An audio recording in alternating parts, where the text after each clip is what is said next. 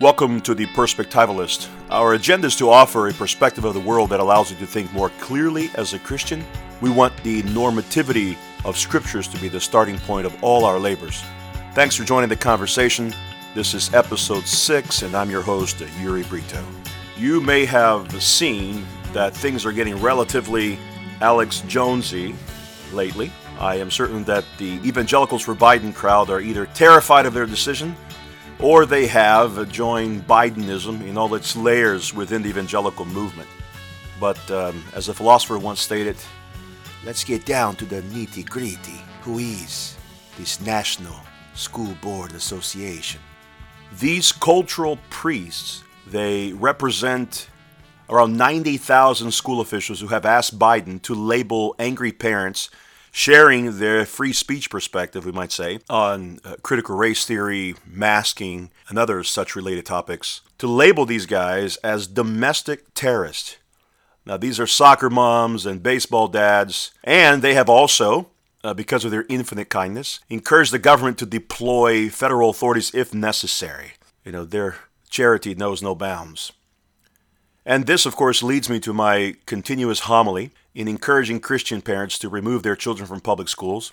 And I add the little footnote here that, of course, I respect good Christian folks working within the system like I encourage and respect good Christian folk work in any government system. But the case here is against the indoctrination of children that are grown within the Christian church, that such children should not be under a system that has been designed, let's say, in the days of Dewey, that has been designed, let's say, in the days of Nancy Pelosi to be explicitly against the Trinitarian religion. One of the more audacious positions of the denomination where I serve as a pastor, the CREC, is that it does not speak adoringly of public school. In fact, our memorial says the following Government schools tend to be, by decree and design, explicitly godless, and therefore normally should not be considered a legitimate means of inculcating true faith, holy living, and a decidedly Christian worldview in the children of Christian parents. Therefore, uh, goes on the memorial to say, we strongly encourage Christian parents to seek alternative ways of educating their children, whether by means of Christian schools or homeschooling, and in cases where Christian education is an impossibility, parents must be active and diligent in overseeing the education of their children. Close quote. Now, in my southern context, most evangelical churches have a host of children populating local public schools and as I understand it, uh, opposing public schools is, is not the sort of topic that grants pastors awards and local ceremonies. Now, mind you, we're not speaking here of the responsibility to bear witness by some mature Christian adults, as I mentioned earlier. Let's say a godly Christian adult who senses a, a calling to instruct, a calling to minister in that environment. In fact, I know many who do great work in the public corridors, and I bless them with every ounce of my being. But what we're arguing against is the intentionality of sending children, in my case, uh, covenant children, to learn under almost always ungodly curriculums. I'm sure there's some exceptions, some rural town in Mississippi or Texas, but these are exceptions. Overall, the curriculums are fairly well nationally established, we might say. The responsibility that God places upon parents to provide a Christian education is all over the scriptures. Deuteronomy 6, Ephesians 6 as two brief references here. Which means that indoctrination is a means of grace to our children. We don't raise children to give them the option to think through curriculum or to give them the option to determine what reality they're going to embrace when they grow up. We believe that indoctrination is a means of grace that God gives parents to provide for their children, to nurture them in the admonition of the Lord. We teach that in order to inculcate a particular form of training for our local collection of arrows, Psalm 127, 128. You know, the kind that pastes on their foreheads all thoughts of Jesus applied to the earthly terrain of mathematics and Moravian culture and everything else. And you may say, of course, but education is neutral. We can just train them when they get home at night. Well, I applaud your enthusiasm, but there are intellectual corpses all over the Red Sea of those who follow that logic. It is not worth it. Now, let me also add, of course, that no education is foolproof.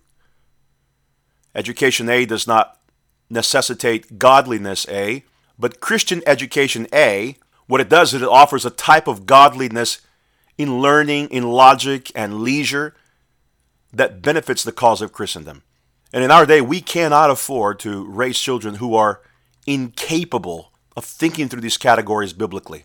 We need the normativity of scriptures ingrained in our children. Now, I've been advocating for this for over 15 years before it became cool. You know, back then it wasn't that popular, but in our day, some have come to the obvious conclusion that such opposition to public education is the right one because, you know, the Democrats are eager to give transgender students the option of choosing their bathrooms and locker rooms and are enforcing mask mandates on the sweet little Susie at six. And if this caused you to suddenly jump into Christian education train now, I'm grateful. In fact, I am an aggressive incrementalist. If you have come for pragmatic reasons or not, I don't care. As long as you come, as long as you make the decision. My hope, of course, in the long term, is that your pragmatism will become your dogma.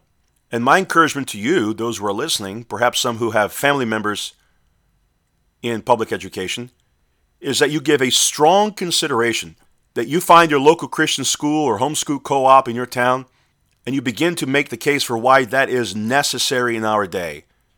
No, it has always been necessary, but it is especially necessary in our day.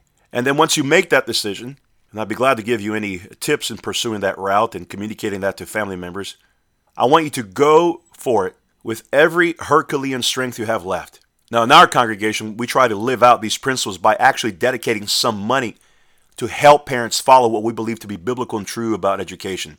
And if there are some pastors out there listening to this monologue, I would encourage you to consider what it would mean to have a conversation with your sessions, with your leadership, about setting aside a certain amount in the tithing and the budget of the church to be dedicated towards Christian education. So that if a parent A says, Look, you all are speaking from a position of luxury, we can afford to put our kids in a Christian school or to bring them home so that mom can homeschool them. That these churches will say, Listen, we can't maybe cover everything, but we'll give you some economic encouragement to aid members to make that decision much simpler. But the one thing we wish to also do, if you think this is still an impossibility, is to help you, assuming you're inquiring, to look at your financial priorities on the, on the table and analyze whether that iPhone 13 Pro, Double, Max, whatever it's called, is really worth more than a semester's worth of books, or whether that middle age crisis vehicle is really as important as a faithful education for your offspring. If you're listening to me now and you're wondering, that's my situation, I can say this with all pastoral sincerity that in the end of the day, you may gain all your worldly big boy toys, but you will lose the soul of your children. That is a very, very high likelihood. Now, I'm not covering the nuances to this conversation. There are some exceptions, I understand, especially for those who may be listening in a different country. But the bottom line is that the longer you look at the exceptions and nuances, your answer will always be the same. But if you begin to look at the principle as the thing you pursue doggedly, then suddenly the exceptions and nuances become lesser things than they were just a day or two ago. And speaking of nuances, if a family desires to, let's say, keep their kids in the public school system for whatever reason, but still love the body of Christ enough to en- endure our occasional meanderings about the dangers of public schools, of course, they're welcome to join our churches as members so long as they eagerly seek the well being of the body and are not uh, being divisive. That's not an issue of table fellowship. It's a secondary, perhaps tertiary, but one that's becoming very central to the Christian cause as we seek to harmonize our agenda to fight this vicious secularist attack on the Christian faith that is coming from a federal level, sometimes at a local level, but it is ultimately coming from the demonic principalities and powers. In my estimation, uh, what we're after is not so much adherence of Christian education, but adherence to Christendom. Children who grow up in an environment where they believe Christ died to make us whole as students and as servants of the kingdom. And we happen to believe, because of the biblical principles, that Christian education best serves that purpose. And I urge you to consider that alternative. I'm your host, Uri Brito, and the Lord be with you.